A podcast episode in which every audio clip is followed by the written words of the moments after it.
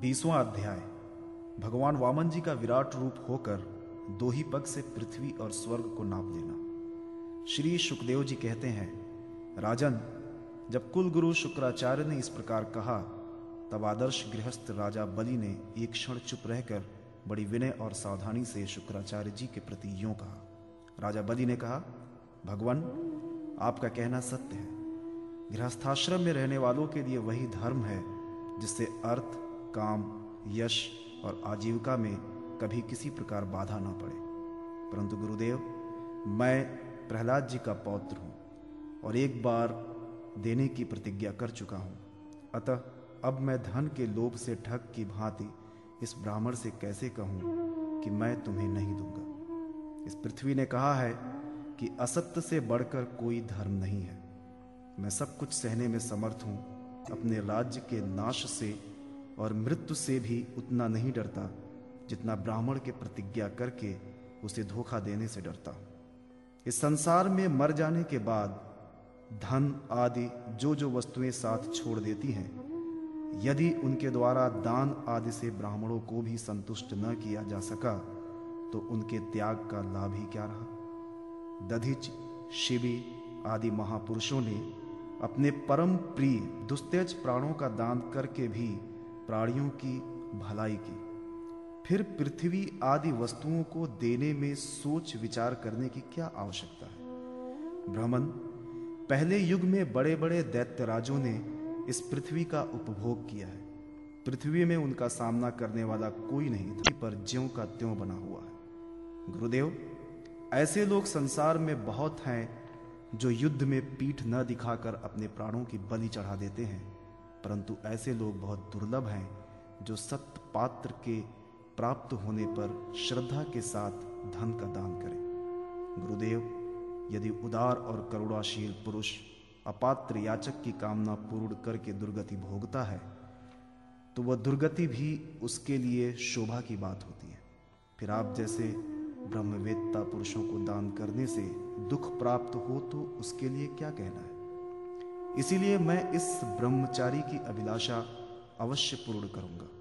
महर्षि, वेद विधि के जानने वाले आप लोग बड़े आदर से यज्ञ, यागादि के द्वारा इनकी इच्छा के अनुसार इन्हें पृथ्वी का दान करूँगा। यदि मेरे अपराध न करने पर भी ये अधर्म से मुझे बाँध लेंगे, तब भी मैं इनका अनिष्ट नहीं चाहूँगा, क्योंकि मेरे शत्रु होने पर भी इन्होंने भयभीत होकर ब्राह्मण का शरीर धारण किया है।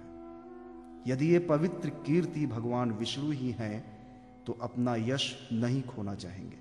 अपनी मांगी हुई वस्तु लेकर ही रहेंगे। मुझे युद्ध में मारकर भी पृथ्वी छीन सकते हैं, और यदि कदाचित ये कोई दूसरे ही हैं तो मेरे वाणों की चोट से सदा के लिए रणभूमि में सो जाएँगे।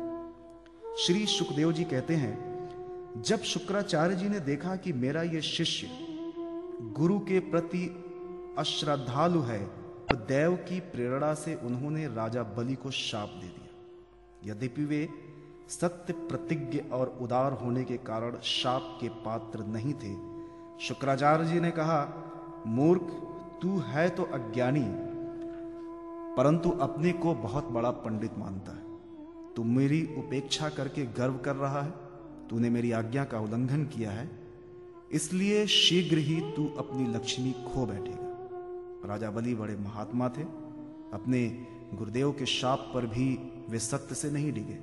उन्होंने वामन भगवान की विधि पूर्वक पूजा की और हाथ में जल लेकर तीन पग भूमि का संकल्प कर दिया। उसी समय राजा बलि की पत्नी विंध्यावली, जो मोतियों के गहनों से सुसज्जित थी, वहाँ आई।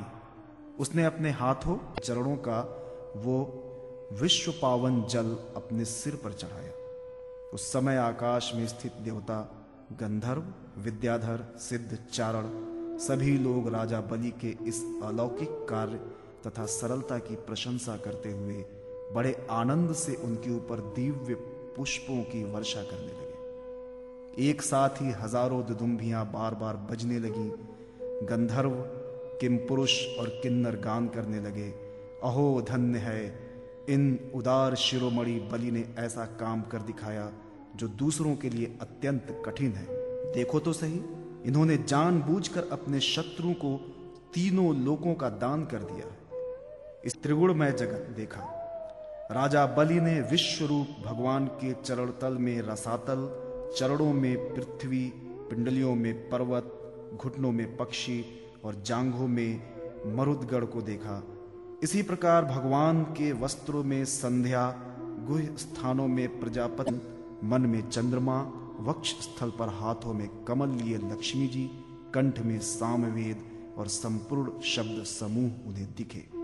बाहुओं में इंद्रादि समस्त देवगण, कानों में दिशाएँ, मस्तक में स्वर्ग, केशों में मेघमाला, नासिका में वायु नेत्रों में सूर्य और मुख में अग्नि दिखाई पड़े। वाणी में वेद, रसना में वरुण भाहों में विधि और निषेध, पलकों में दिन और रात विश्व रूप के ललाट में क्रोध और नीचे के ओठ में लोभ के दर्शन हुए।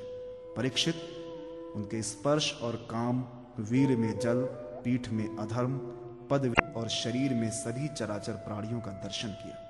परीक्षित, सर्वात्मा भगवान में ये संपूर्ण जगत देखकर सब के सब दैत्य अत्यंत भयभीत हो गए। इसी समय भगवान के पास असह तेज वाला सुदर्शन चक्र गरजते हुए मेघ के समान भयंकर टंकार करने वाला शांग धनुष, बादल की तरह गंभीर शब्द करने वाला पंचजन्य शंख, विष्णु भगवान की अत्यंत वेगवती कौमोद की गदा, सौ चंद्राकार चिन्हों वाली ढाल और विधाधर नाम की तलवार अक्षय वाणों से भरे दो तरकस तथा लोक भगवान का वो दूसरा पग ही ऊपर की ओर जाता हुआ महलों, जनलोक और तपलोक से भी ऊपर सत्य लोक में पहुँच गया।